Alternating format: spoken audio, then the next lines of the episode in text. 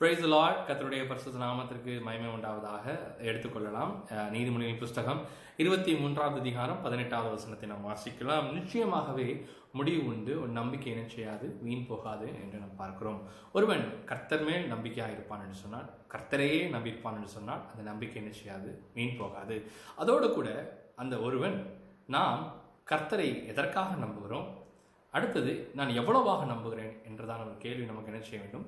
வர வேண்டும். உதாரணத்துக்கு ஆப்ரஹாம் நீங்கள் பார்ப்பீர் என்று சொன்னால் அவன் தேவன் சொன்னார் என்றதன் ஒரு காரணத்திற்காக தன் ஜீவனுக்கு ஈடா இருக்கிறதான தன்னுடைய குமாரனை வழி செலுத்தும் அளவிற்கு அவன் தேவன் மேல் நம்பிக்கையாக இருந்தான். எஸ்தரும் பார்க்கும் பொழுது நீங்கள் ராஜாத்தியாக இருந்தாலும் தன்னுடைய ஜனத்திற்காக தன் ஜீவனை பொருட்படுத்தாது. தேவன் ராஜாவுடைய கண்களில் தயவு கொடுப்பார் என்பதன் நிமித்தமாக உபாசித்து அவள் என்ன செய்கிறாள்? போகிறாள். அந்த நம்பிக்கை அவள் போட்டிருந்ததான அந்த ராஜ வஸ்திரத்தில் அல்ல அவர் ராஜாத்தி என்பதனால் அல்ல தேவன் தயை பாராட்டுவார் என்பதான விசுவாசத்தோடு தான் அவள் என்ன செய்கிறாள் கடந்து போகிறாள் அதோடு கூட தானியில் நீங்கள் புஸ்தகங்களை நீங்கள் வாசிக்கணும் என்று சொன்னால் மூன்றாவது அதிகாரத்தில் முதல் அந்த முதல் முதல் மு- முதல் வசனத்திலிருந்து பதினெட்டு இருபது முப்பது வசனத்தை நீங்கள் பார்க்கணும் என்று சொன்னால் அங்கே அனனியா மிஷாஹில் அசரியா மூணு பேரையும் நீங்கள் பார்க்கவும்.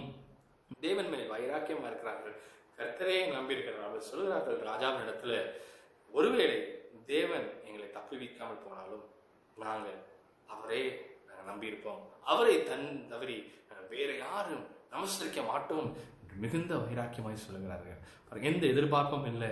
ஆனால் அவருடைய நம்பிக்கை கர்த்தர் மேல் இருந்தது. அல்லேலூயா அதே போல தான் நீங்கள் யோவான் புஸ்தகம் பதினோராவது அதிகாரம் நீங்கள் பார்க்கும் பொழுது அங்கே லாஸ்ருவை தேவன் உயிரோடு எழுப்புகிறார். மார்த்தலை பார்க்கிறோம் மரியாதை பார்க்கிறோம். இரண்டு பேரும் கத்தன் மேல் அன்பாக இருந்தார்கள். இரண்டு பேரும் ஒரே காரியத்தை சொல்கிறார்கள்.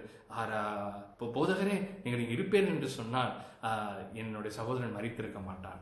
ஆனால் அந்த மகத்தால் நீங்கள் வா- வாசிக்கும் பொழுது யோமான் எழுதின சுவிசேஷம் பதினோராவது அதிகாரம் இருபத்தி ரெண்டாவது வசனத்தை நீங்கள் பார்க்கும் பொழுது அங்கே மார்த்தால் சொல்லுகிறாள் நீர் இப்பொழுது வேண்டிக் கொண்டால் பிதாவானவர் உமக்கு செய்வார் என்று.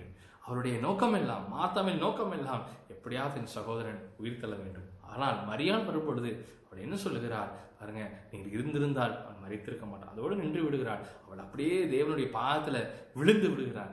அவளுக்கு தெரியும் என் தேவன் இருப்பார் என்று சொன்னால் எல்லாம் சகலமும் நன்மையாகவும் நடக்கும். ஆகையால் தான் இயேசு ஒருமுறை மரணை குறித்து சொல்லும் பொழுது அவள் நல்ல பங்கை தெரிந்து கொண்டாள். ஆம் பிரியமானவர்களே இவர்கள் எல்லாரும் நம்பிக்கையை கர்த்தர் மேல் வைத்திருந்தார்கள். ஆனால் பாருங்க அந்த மார்த்தாள் மரியாளுக்கும் நம்பிக்கை இருந்துச்சு. ஆனால் மரியாளுக்குள்ளாக இருந்த நம்பிக்கை என்ன என்றால் என் கர்த்தரே போதுமானவர் என்றதான நம்பிக்கை.